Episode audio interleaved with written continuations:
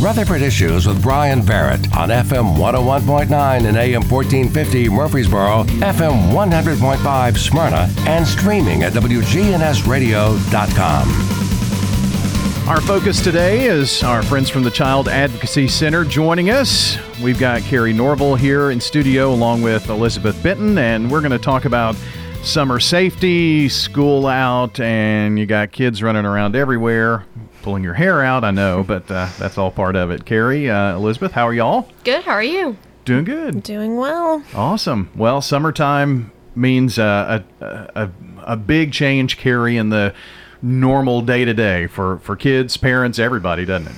Yeah, for sure. Um, obviously, kids are out, so we're gonna find alternative sources. You know, camps, um, friends for them to hang out with, things like that. So we're just here today, talking about ways that we can keep kids safe this summer.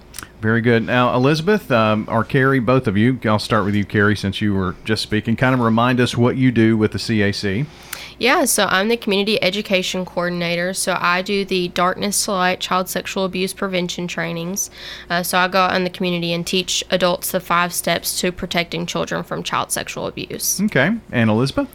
Um, so I am one of the CAC's forensic interviewers. So I am who um, the kids actually talk to whenever they come to the CAC for an interview. Okay. Well, um, you mentioned camps and, and all the things that are going on, and I'm sure Carrie people are um, around maybe folks that they don't really know a whole lot. Is, is that one of the things that uh, you just kind of caution parents to be aware of? Yeah, for sure. Um, you know, it's kind of intimidating to find somebody to take care of your kid, right? Uh, because we want them to be safe. So when we decide what we're going to do for the summer, whether it be you know a camp, a daycare, something like that, we have to take the initiative um, to do that legwork to make make sure that we're leaving our kids with um, some safe adults. So. Elizabeth, do you see a, an uptick in the summertime? Um, it really kind of all depends. I will say one of our biggest reporters are school teachers.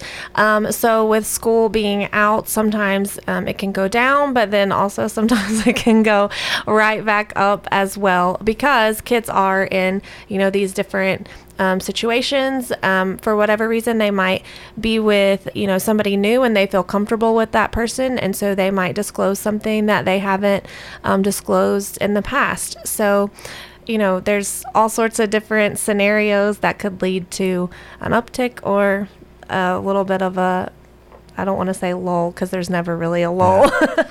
um, we're always pretty busy, but probably yeah. a lull in reporting, right? Honestly. Yeah. So. And um, when you say school teachers are one of the biggest reporters, I mean, is is it overwhelmingly school teachers or? Uh... Um, I think the statistic is fifty four percent of our reports come from school teachers. Wow. Um, so I know it's more than law enforcement and DCS combined. Well, I know that we saw during the pandemic and the beginning of it and the shutdowns and things of that nature, there was a drop in reported cases until kids got back in the classroom. So. Right, and that's because you know they didn't have that person to advocate for them um, you know, those teachers are with them seven, eight hours a day. They see those changes, and they're going to be those people who ask the questions, or even the people that a kid, you know, trusts outside of the home that they're going to disclose to. Mm-hmm. Uh, we have uh, Carrie Norval and uh, Elizabeth Benton joining us from the CAC. It's kids are kind of going from you know basketball camp to summer camp to maybe 4-H camp or church camp and you know all of these different places and so I guess Elizabeth, they're not really around these uh, adults for a long period of time, and it's hard to build trust to talk about something such as uh, child abuse. Right. Um, for some of these kids, they're going to be in a place where they haven't been before. And so, like you said, they might not build that trust with someone. Um, and then sometimes I think maybe talking to someone that they don't know that well might seem a little less intimidating mm. than, you know, talking to somebody that they have this relationship with and then they know they're going to have to see them you know forever and they know this thing about them um, but also in those situations you want to make sure that while they're not going to be with those people that long, they are with them in a situation where there could be opportunities for something to happen um, within that, you know, baseball basketball, church camp, wherever, um, because those are going to be trusted adults. Even though you might not know them that well, um, we view them as trusted adults because they have, as we feel like they most likely have, you know, passed background checks and all of those types of things. So we think that this should be a place where our kid is safe. So it's just um, making sure that when they're in those camps and things like that, that you make sure that you have that open line of communication with them. When you pick them up, ask them, hey, did anything happen that made you feel uncomfortable today? Um, just making sure that they know about body safety and what's okay and what's not okay, and making sure that they um, will talk with you if something like that happens. We're going to kind of dive into that and, and give parents some some ammunition here, if you will, to you know what to talk to your child about. And even though it, it may feel a little uncomfortable, um, the the importance behind that. But uh, I did want to ask Carrie, uh, Elizabeth brought up something about you know a lot of these camps and uh, when there are adults around children, they have to go through background checks for the most part. I mean that seems to be a norm norm now. So um, I guess a parent if you're concerned about that or want to ask, it never hurts to ask, you know, about the adults that are going to be caring for their child. Yeah, for sure. Um, you can just bluntly say, you know, what kind of background checks, if any, do you do? Um, do you call references? That's something that we really advocate for.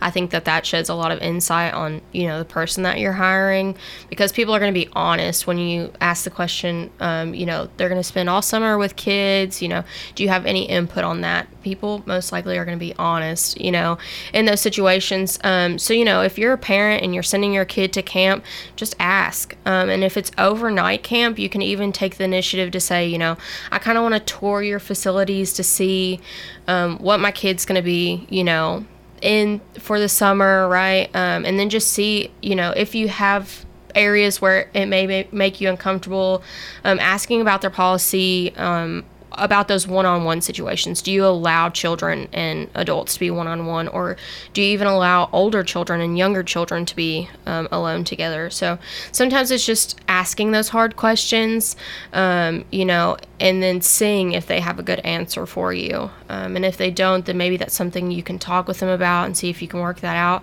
And if not maybe you just pick another summer camp for them to go to. Yeah I, i've been to camps where you know some of their counselors are maybe uh, older teenagers, things of that nature. Um, you know, so I guess just know who your children are going to be around is a, is a big key. Yeah, for sure. Because um, about 40% of child sexual abuse cases happen when an older, more powerful child preys on a younger child.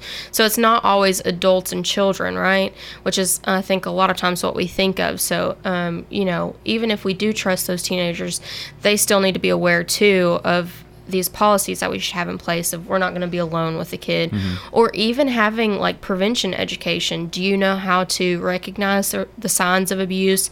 And if a child discloses to you do you know how to make that report? That's so important. We don't want any kid to fall through the cracks because like elizabeth said um, we do consider these people to be trusted adults. If a child discloses then we want them to get the help that they need. So i think it's really important too for them to know how to be able to do that uh, Elizabeth, uh, Carrie mentioned something about uh, in that about older kids uh, with with younger children, and uh, you know, I, I guess you have every camp that I've been to or whatnot, and when I went as a kid, I kind of looked up to the the older teens and things of that nature. So, and and we're just saying, be aware, I guess, in this situation. Yeah, just be aware of you know like Carrie said, who is going to be interacting with your child? What are like the safety um, precautions that are put into place? Is anyone ever allowed to be alone with a kid at any time? If they are alone, then is it with a door open or a door with a window?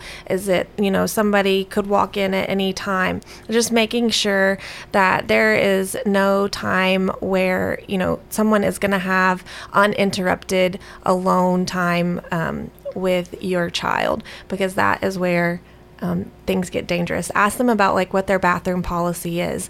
Um, do you have to go like in some kind of buddy system? Where are the adults whenever they're using the bathroom? Um, because it could be an older kid. It can also be kids that are the same age.